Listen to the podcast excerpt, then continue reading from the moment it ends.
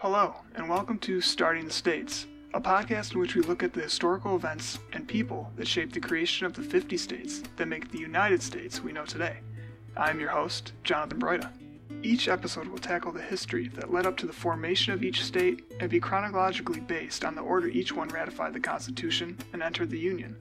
Therefore, our first episode will be looking at the very first state to join the United States Delaware. While geographically small, its strange and complex history makes up for what it lacks in size. The state of Delaware is located east of Maryland and to the south of New Jersey. The Delaware River hugs its eastern half where it enters Delaware Bay and eventually empties into the Atlantic Ocean. Before the arrival of Europeans, Delaware was occupied by Native Americans called the Nanticoke Lenni Lenape. Originally, the Nanticoke and Lenni Lenape were separate tribes, but they unified in the 1600s. The ancestors of the Nanticoke were called the Tidewater people and were the first to resist European colonization. They migrated from the eastern shore of Maryland onto the banks and tributaries of the Delaware River, where they united with another group of Native Americans, the Lenni Lenape. The name Lenni Lenape literally means men of men, but when translated means the original people. The tribe is made up of three main clans, with smaller independent but culturally related communities. According to the Lenni Lenape, other Native American tribes call them the grandfathers, or ancient ones, and consider them to be the most ancient tribe of northeastern nations. The Nanticoke Lenape were admired by other native tribes and European colonists for their ability to mediate conflicts, but even that could not save them from ruthless European ambition. With that being said, I think it is important to do a brief review of one of the main reasons Europeans began their colonial efforts. Besides living in luxury and expressing distaste for the common folk, wealthy Europeans loved accumulating more wealth. Go figure. The best way to do this was by trading for goods that were not native to the country they ruled. Acquiring foreign goods was tedious, and overland trade was extremely slow. To solve this, explorers, or as I like to call them, money finders, were sponsored by European countries to find new and faster trade routes. These money finders would open up trade with China, India, and other Eastern powers for the financial benefit of the European countries they served. What is the old proverb?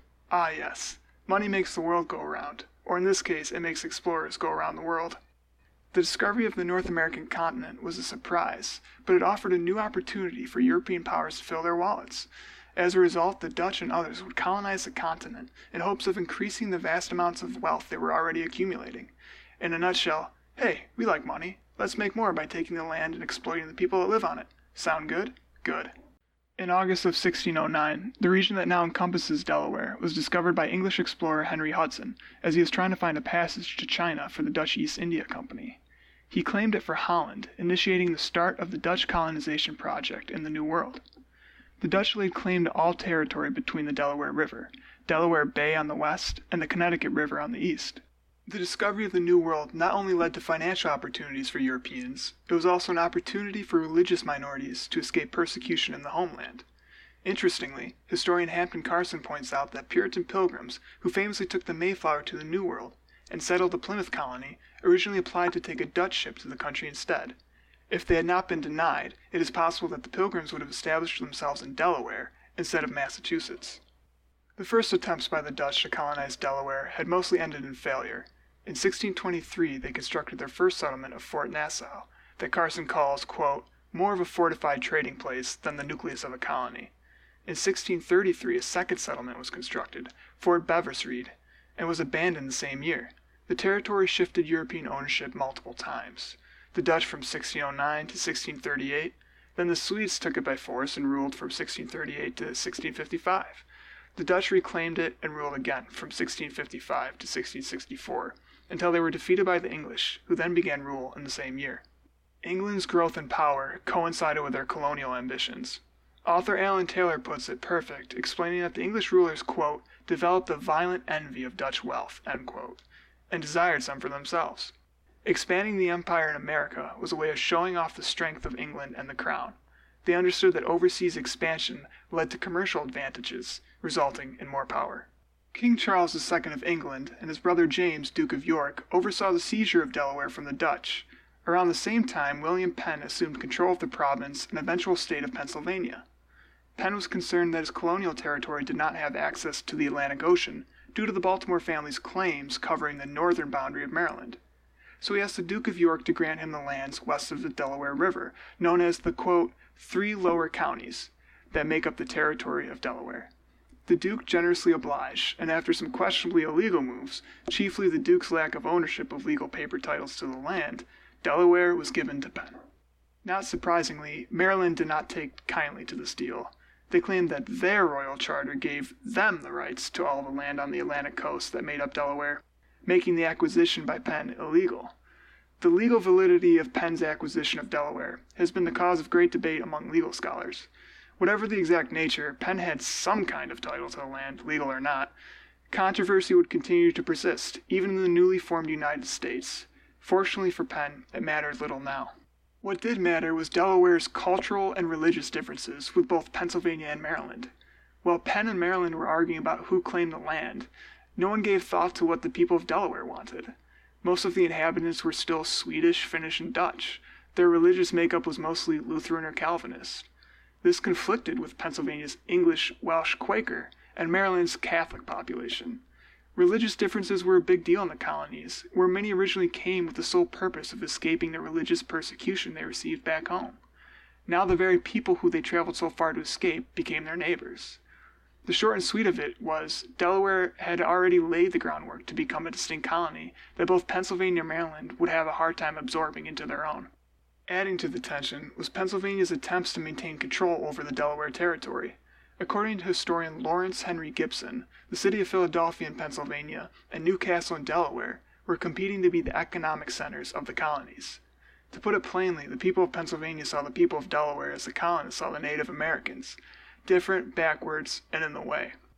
As a result, the governing structure known as the Colonial Assembly moved their meeting place to Philadelphia and all laws passed in Delaware had to be reaffirmed by a Pennsylvanian assembly. The people of Delaware did not take kindly to being subordinate to Penn's pompous Pennsylvanians. They became increasingly unruly, causing Pennsylvanians to view any Delaware assembly member as a threat to their governance. Unable to reconcile their differences, in May of 1704, an assembly of Delaware representatives held a separate meeting in Newcastle to discuss separation. This event marked the permanent political separation of both states even though Delaware was still technically a part of Pennsylvania. The story of Delaware is a unique one in English colonial history in North America. Unlike other colonies, Delaware had no official name. It was referred to as the three lower counties until it declared independence from Great Britain in the American Revolution. Politically separate but still a part of Pennsylvania, Delaware could not be defined the same way as other colonies. Gipson writes that it was, quote, legally neither a proprietary nor recognized royal colony, nor was it a corporate colony as were Connecticut and Rhode Island, nor even a trusteeship in the formal sense that Georgia was during the first 20 years of its existence as a colony. All colonies had to send their laws to England for approval before they could be implemented. However, Delaware, the three lower counties, did not. It did not even have a separate file of papers in London recognizing its existence. Poor Delaware. The Delaware Territory was just weird. It lived in a semi colonial purgatory, neither being a colony nor not being a colony. It just was kind of there. Even with the whole Delaware not being a colony, but kind of a colony, not really though situation, it still had a well functioning government. The legislature had 18 members, with six of them elected once a year by freemen. They even had a comprehensive law structure that maintained order in the territory. Delaware was even able to raise a barrier against the British law that banished convicted criminals to colonies in the empire. How did they do it? Simply put, taxes. Delaware law stated that the captain of the ship transporting convicts would have to pay five pounds for every criminal brought into the colony. The captain would also be bound to pay 50 pounds for each imported convict that acted badly in the colony. If a citizen of Delaware wanted to purchase a convict, they would be taxed nearly 11 pounds for doing so. Apparently, crime does pay, for some. In doing so, Delaware spared themselves from suffering the consequences of importing convicts, while Maryland was flooded with them. On the eve of the American Revolution, Delaware had become a distinct colony, if not in name, definitely in society and culture. By 1750, the original mix of Dutch, Swede, and Finn settlers had almost fully assimilated to English customs. They felt comfortable being ruled by the crown, a fact that played into the Revolution. At the outbreak of the American Revolution, Delaware formally broke off as a sovereign state. On June 15th of 1776, the Assembly called for the formation of a new government.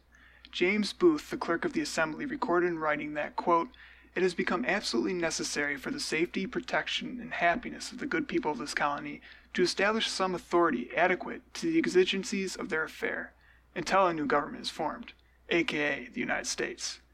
At this moment, the line between patriot and loyalist was drawn. Despite their large loyalist population, the patriot cause won out in Delaware. This could be in part due to Delaware's historical desire to be seen as independent and separate, especially from Pennsylvania. Whatever the reason, Delaware became a contributing part of the American Revolution. Two of three representatives for the state voted for independence in 1776. They also had a well oiled militia system that allowed them to muster 4,000 men for the American cause. The only significant military engagement of the Revolution to occur in Delaware was the Battle of Cooch's Bridge. After landing in Maryland, British forces under General William Howe moved north and into Delaware. The American forces had been monitoring their movement, and on September 3rd of 1777, ambushed them. Despite the surprise attack, the Americans lost. Out of ammo, they were forced to retreat across the bridge and eventually from the battle entirely.